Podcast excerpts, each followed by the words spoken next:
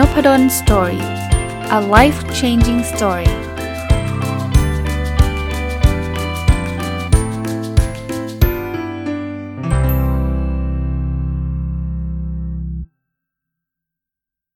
สวัสดีครับ ยินดีต้อนรับเข้าสู่นพดลสตอรี่พอดแคสต์นะครับ วันนี้หยิบหนังสือเล่มหนึ่งที่ไปซื้อมาในงานสัปดาห์หนังสือนะ แล้วก็เป็นคนหนึ่งที่ออกหนังสือมาแล้วผมติดตาม จริงๆ ติดตามทั้งเพจทั้งทั้งหลาย ๆ หลาย ๆ ทางนะครับหนังสือชื่อถ้ารู้ตั้งแต่ตอนนั้นวันนี้สบายไปแล้วนะครับ ของคุณแท็กบักหนอมนะครับ ก็คุณถนอมเกตเอมนะผม รู้จักเป็นการส่วนตัวด้วย เคยไปออกรายการเคยไปสัมคุณคุณหนอมอะผมเรียกว่าคุณหนอมนะครับ เคยสัมภาษณ์อะไรเงี้ย ก็เคยพูดคุยกันอยู่บ้างนะครับ หนังสือดีนะครับ เป็นเล่มที่ออกโดยสำนักพิมพ์ดอทนะครับ แล้วก็อ่าแล้วได้ข้อคิดเยอะเลยนะคุณหนอมก็จะเป็นคนที่เป็นผู้เชี่ยวชาญด้านการภาษีระดับประเทศนะครับ แล้วก็จะมีเรื่องของการที่แนะนำการการออกมาเป็นฟรีแลนซ์นะเพราะคุณหนอมไม่เคยทำงานราชการมาก่อน แล้ววันหนึ่งก็ ลาออกนะครับ แล้วก็มามาทำเพจทำ content ทำอะไรหลาย ๆ อย่างเนี่ยก็ก็เลยมีประสบการณ์แล้วก็มีเรื่องราวที่น่าสนใจ อ่านแล้วได้ 16 ข้อคิดเลย เขียนโพสต์ไว้ในเพจแล้วเรียบร้อยนะครับอะมาดูกันเลย 16 ข้อคิดอะไรบ้าง อย่างแรกนะ ไม่มีคำว่าถูกหรือผิดในการใช้จ่ายเงินครับ เราต้องหาจุดที่ดีที่สุดของเราเอง เคยเคยสังเกตเวลาเราไปเบลมคนอื่นไหมว่า แกใช้เงินไม่เป็น รู้ได้ไงใช้ไม่เป็น ก็ดูสิ ของมันแพงแค่ขนาดนี้ซื้อมาได้ยังไง เอาเขามีปัญญาซื้อไงมันมันอาจจะของแพงของคุณก็อาจจะไม่ได้แพงของเขานะเขาเขาเรียกสถานะทางการเงินเนี่ยมันแตกต่างกัน เพราะฉะนั้นเนี่ย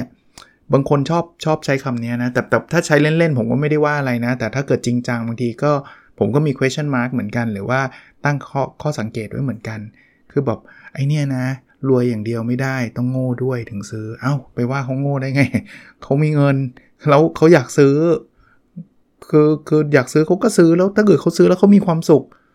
เขาก็โอเคนะ คือคือเนี่ยมันแพงเกินไปสำหรับคุณไง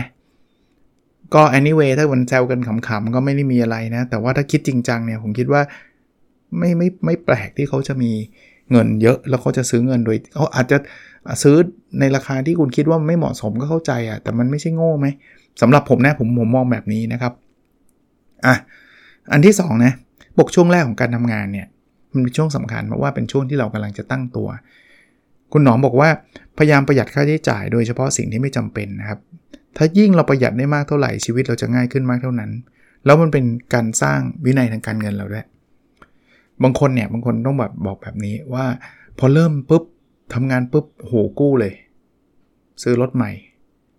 แพงๆด้วยนะ ไม่เอารถถูกๆด้วยนะ ซึ่งกลับไปอันแรกอะ่ะ ก็จริงๆ ไม่ได้ว่าเขาผิดหรือโง่หรอก แต่ว่าต้องต้องรู้นะว่าผลลัพธ์เป็นไงถ้าเราไม่ได้เป็นคนรวยมากๆเนี่ยคือการทำแบบนั้นเนี่ยสิ่งที่เกิดขึ้นก็คือว่า เราอาจจะเป็นหนี้แล้วพอเป็นหนี้งานหนัก เพราะอะไร เพราะว่าหนี่เนี่ยมันมันเดินตลอด เราไม่ทำอะไรก็ต้องจ่ายตลอดอะไรอะดอกเบี้ยไงชีวิตมันก็จะยากขึ้น ถ้าอยากมีชีวิตง่ายพยายามพยายามอย่าพึ่งจ่ายฟุ่มเฟือย คืออะไรที่คือไม่ได้ให้ประหยัดตนีทีเหนียวจนกระทั่งเบียดเบียนตัวเองไม่ต้องถึงขนาดนั้นนะแต่ว่าอย่าพึ่งแบบโหยซื้อซื้อรถที่มันเกินตัว ถ้าอยากจะใช้รถก็ซื้อไปนะ แต่นั่นไม่จำเป็นนะ ถ้าแบบว่ามันไม่ต้องถึงกับต้องมีรถเนี่ย ก็ยังไม่ต้องมีก็ได้นะเก็บเงินไว้ แล้วพอตอนหลังเนี่ยพอเงินมันมันเยอะพอมันเป็นสร้างสินทรัพย์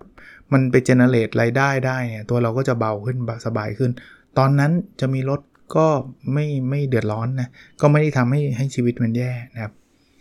อะมาถึงข้อที่ 3 ครับ แยกแยะระหว่างสิ่งที่จำเป็นกับสิ่งที่ไม่จำเป็นให้ออกครับ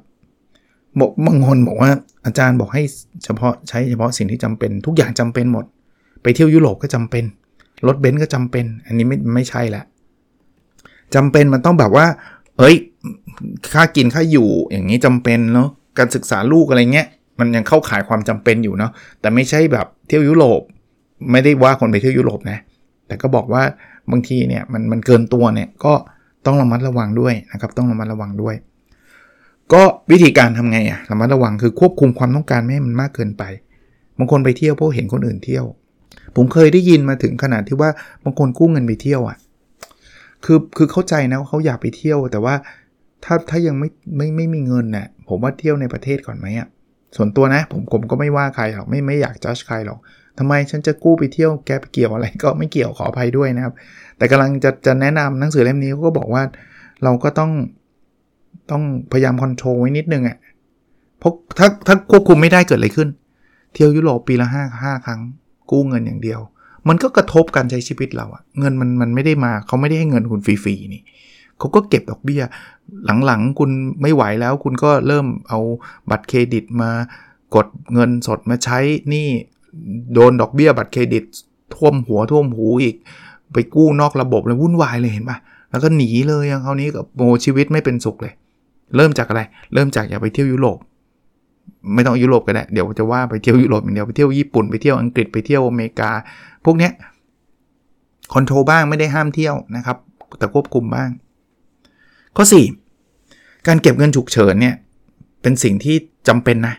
มันจะลดความเสี่ยงจากเหตุการณ์ที่ไม่คาดไม่ถึงอะ่ะจริง ๆ เรื่องนี้ทำไม่ง่ายเลยนะครับ แต่ถ้าทำได้แปลว่าคุณสุดยอดอะ่ะเฮ้ยอาจารย์จะเสี่ยงอะไรผมทำงานอยู่ มั่นคง จะไปรู้อะครับ วันหนึ่งงานที่คุณทำอะเขาเลิกออฟได้นะเขาเขาเขาดูแล้วคุณก็เอาง่าย ๆ ช่วงโควิดเนี่ย คุณเห็นความความผลกระทบชัดเจน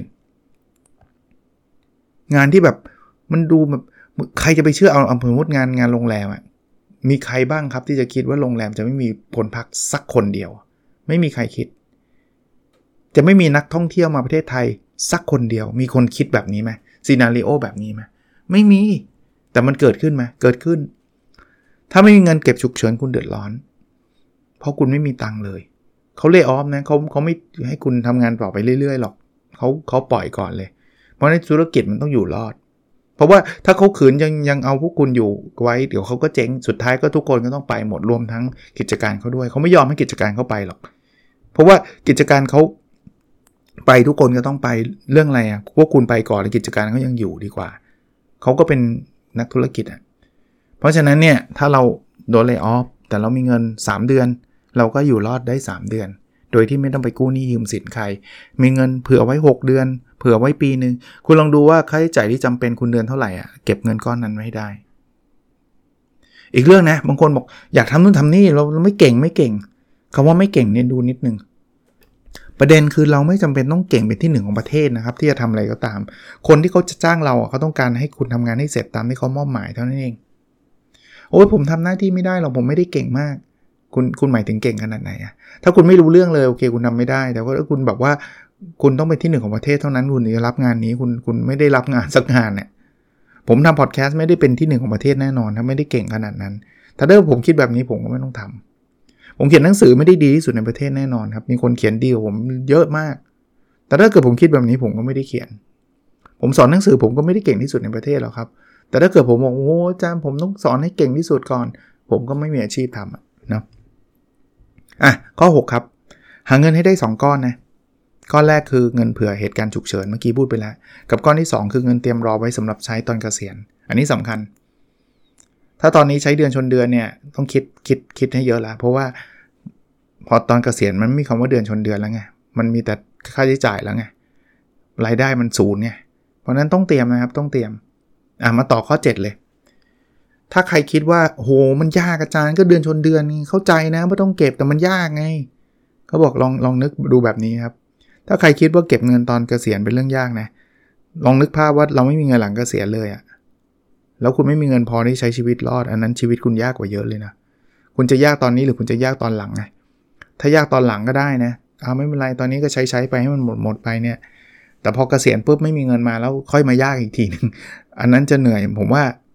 ยากกว่า คุณคุณหนอมเขาเขียนว่ายากกว่านะครับอะมาถึงข้อ 8 ครับ ถึงแม้ว่าเราจะเตรียมพร้อมไว้ทุกอย่างแล้วเนี่ยไม่ได้แปลว่าเราจะต้องสำเร็จนะครับ เพราะโลกเราเนี่ยไม่มีอะไรแน่นอนนะเคสเนี้ยเป็นเคสเรื่องราวของชีวิตของคุณหนอม ซึ่งจริงไม่ได้เป็นความลับที่ผมแอบเอาชีวิตส่วนตัวคุณหนอมมามาพูดในพอดแคสต์มาอันนี้คือคุณหนอมผู้เขียนในหนังสือนะครับ คือคุณพ่อคุณหนอมเนี่ยก็เก็บหอมรอมริบไว้ไว้อย่างดี มีเงินเก็บเยอะนะ แล้วสุดท้ายเนี่ยทุกอย่างเตรียมพร้อมให้หมดเลยนะ แต่ว่าพอมาไปปลายชีวิตคุณพ่อของคุณหนอมก็ป่วยเป็นอัลไซเมอร์ แล้วก็มีค่ารักษา มีอะไรเยอะแยะมากมายไปหมดเนี่ย ก็แปลว่าเตรียมพร้อมไว้ทุกอย่างนะ ไม่ใช่ไม่เตรียมพร้อม แต่ไม่ได้แปลว่าทุกอย่างเตรียมพร้อมแล้วทุกอย่างจะบลูสกายทุกอย่างจะเป็นฟ้าสีครามที่แบบดีหมดชีวิตดีดีหมดโลกเราอะ่ะ มันมีอะไรที่ไม่แน่นอนอยู่นะครับ ก็ต้องเอาตรงๆ ผมว่าต้องทำใจระดับหนึ่งอะ่ะ แต่ก็ต้องสู้กับมันเนาะทำใจไม่ใช่ว่าทิ้งปล่อยเขาเรียกปล่อยจอยก็คือ ช่างมันฉันไม่ทำเลยแล้วไม่ใช่ เราก็ต้องทำให้ดีที่สุดนะผมชื่นชมคุณหนอมเลยนะในในเรื่องนี้เพราะคุณหนอมกับผมผมว่าผมก็ไม่ได้สนิทถึงขนาดแบบว่ารู้เรื่องราวทั้งหมดหรอกแต่ว่าอ่านจากหนังสือฟังจากฟังจากพอดแคสต์จากการสัมภาษณ์หรือว่าผมชอบอ่านบทความที่คุณหนอมเขียนนะผมว่าอืมเป็นเป็นเป็นคนที่มีแนวคิดดีๆเยอะเลยอะอะมาถึงข้อ 9 นะ ทำประกันในสิ่งที่เราต้องการลดความเสี่ยง ซึ่งแต่ละคนอาจไม่เหมือนกัน จริงบางคนบอกผมต้องทำประกันหรือเปล่ามันแล้วแต่เขาเรียกว่าบทบาทของเราอะว่าบทบาทของเรามันมีความเสี่ยงเรื่องอะไร ถ้าคุณเป็นหัวหน้าครอบครัวนะแล้วถ้าเกิดคุณไม่อยู่เนี่ยโอ้โหครอบครัวคุณล่มจมเลยคุณทำเหอะ เพราะว่าประกันนี่คือประกันชีวิตนะคือคือถ้าถ้าแบบมันมันลดความเสี่ยงลงอะถ้ามันเกิดเหตุการณ์ที่เราไม่อยากให้เกิดหรอก แต่ถ้าเกิดปุ๊บเนี่ย คนรอบตัวคุณยังอยู่รอดอะโอเคอะเนาะแต่ถ้าเกิดคุณตัวคนเดียวไม่มีลูกไม่มีคู่ชีวิตอะไรเงี้ยการประกันชีวิตอาจจะไม่ได้จำเป็นมากนะัก เพราะว่าคุณไม่อยู่แล้วก็ไม่มีใครเดือดร้อนนี่คุณเอาเงินไปใช้ทำอย่างอื่นดีกว่า ใช่ปะ่ะเพราะนั้นลองดูนะครับ ข้อ 10 นะครับ ระวังคาว่างานที่ดี เฮ้ยทำไมอะทุกคนอยากได้งานที่ดีปะอยาก แต่งานที่ดีเนี่ยจะอาจจะทำให้เราทำแต่งานครับ แล้ว ทำไมต้องระวังอะ ก็งานที่ดีก็ตื่นมาทำแต่งาน เฮ้ยมีความสุข ใช่ แต่คุณจะละเลยเรื่องอื่นไง คุณจะละเลยเรื่องสุขภาพ เรื่องความสัมพันธ์หรือเรื่องอื่นๆที่สำคัญในชีวิตคุณจริง ผมผมผมก็เคยยกตัวอย่างตัวผมนะว่า ผมเองอะ่ะก็เคยหลงงานอะ่ะชอบนะชอบสอนอุ้ยตอนนั้นสอนวันหนึ่งสิบสองชั่วโมงผมเคยสอนมาแล้วสอนแหลกลานเลยสอนแบบสอนไม่หยุดเลยอุ้ยมีความสุขสนุกสนานเฮฮานู่นนี่นั่นอะไรเงี้ยเดินทางทั่วประเทศไทย เคย แต่ว่าสุดท้ายเนี่ยสุขภาพแย่ครับ เรื่องความสัมพันธ์เรื่องอะไรมันก็ไม่ค่อยดี เพราะว่าเราเราก็ไม่ได้เจอหน้าลูกเมียอะไรเงี้ย เพราะฉะนั้นเนี่ยงานที่ดีดีแล้วครับ แต่ว่าเราต้องตระหนักรู้ว่าชีวิตเราไม่ได้มีแต่งาน ข้อ 11 ครับ ให้ถามตัวเองให้ดีนะครับ ว่าเราต้องทำงานที่มีความกดดันสูงไหม และคุ้มไหมที่จะทำ คือบางคนบอกเครียดจังเลยเครียดจังเลยเครียดจังเลยเข้าใจนะ แต่ว่าเราเราเลยลองถามตัวเองมาว่าทำไมเราต้องทำงานที่มันเครียดๆแบบนี้ด้วย มันอาจจะเป็นเงินอา้าวก็เงินมันดีอาจารย์เงินมันดี แต่มันคุ้มกับสุขภาพปะมันคุ้มกับความสัมพันธ์หรือเปล่าคุ้มกับเวลาที่เสียไปไหม ถ้าไม่คุ้มเงินดีก็ลดลดเงินหน่อยไหมแล้วชีวิตมันจะดีขึ้นกว่านี้เยอะเลยอะไรเงี้ยผมไม่ได้บอกห้ามทำงานที่มีความเครียดแล้วเงินดีนะ ไม่ได้ไม่ได้ห้ามนะครับ แต่ผมว่าอยากกระตุ้นให้ ให้เราลองถามตัวเอง ผมจำได้นะเพื่อนผมอะสมัยปริญญาตรีนะจบแล้วอะเขาไปทำงานบริษัท consult ระดับโลก แล้วเงินเดือนแบบหลักแสน ซึ่งพวกเราในหลักหมื่นหมื่นแบบแบบไม่ถึง 5 ด้วย เด็กจบใหม่อะหมื่นหมื่นหมื่นนิดนิดหมื่นนิดนิดโอ้ยนี่หลักแสน เราก็แบบอิจฉากันมากอะแบบไม่ได้อิจฉาจริงจังนะครับ เพราะว่าเรารู้ว่าคนนี้เก่งมาก แต่ว่าก็บอกก็จะเจอกันก็จะแซวแต่ไม่ค่อยได้เจอหรอกนะ แต่ว่า ถ้าเจอกันก็จะแซวว่าโอ้ยรวยเว้ยได้เป็นเงินเป็นแสนอะไรเงี้ยเขาตอบผมมาคำหนึ่งทำให้ผมได้คิดนะเขาบอกว่า ถ้าเอาเงินหารด้วยเวลาทำงาน ฉันว่าเธอรวยกว่าฉันวะผู้หญิงนะคนเนี้ยเออมีสิทธิ์ เพราะเขาทำงานกันแบบโต้รุ่งโต้รุ่งโต้รุ่งแบบกับตีสองตีสามวันเสาร์อาทิตย์ไม่มี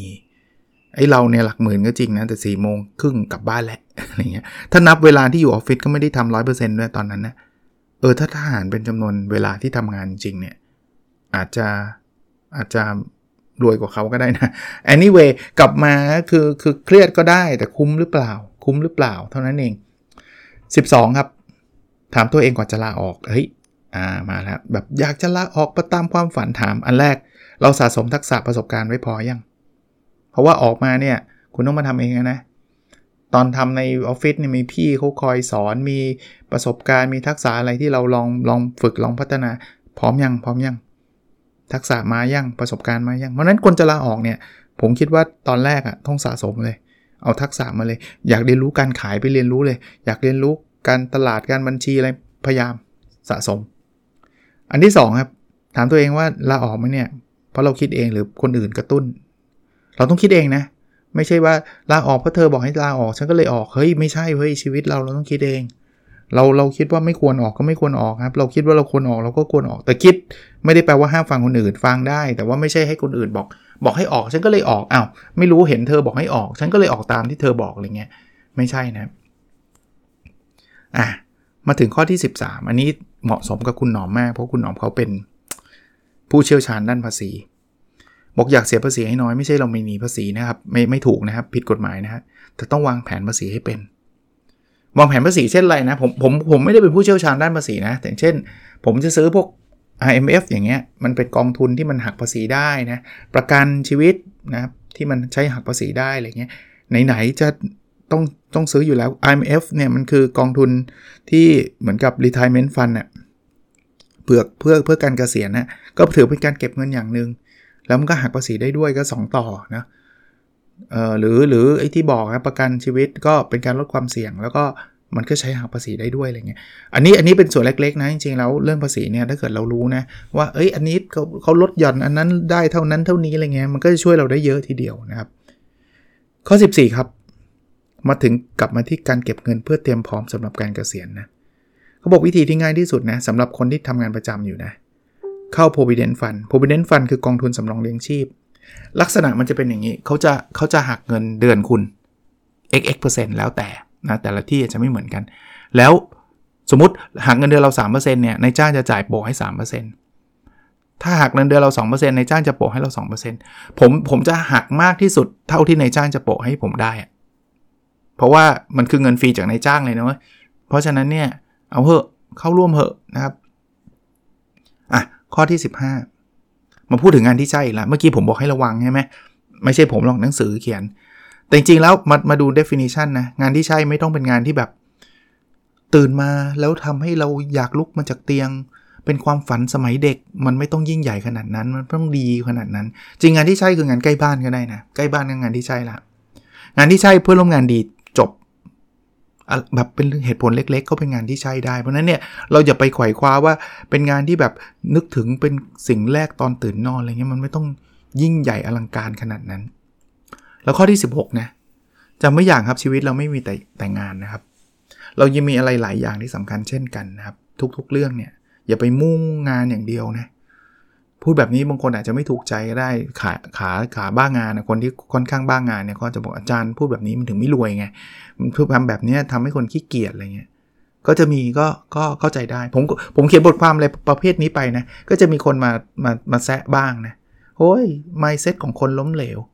บางคนเขียนมาบอกว่า เอาไว้โตเป็นผู้ใหญ่จะรู้เขาเดาว่าผมเด็ก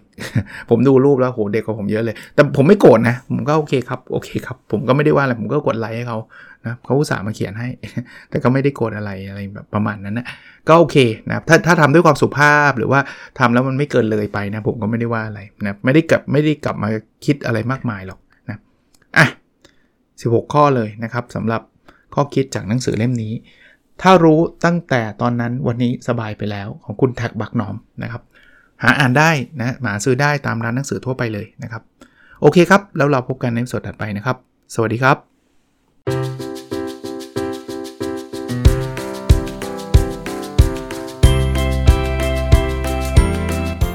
n o p a d o n Story a life changing story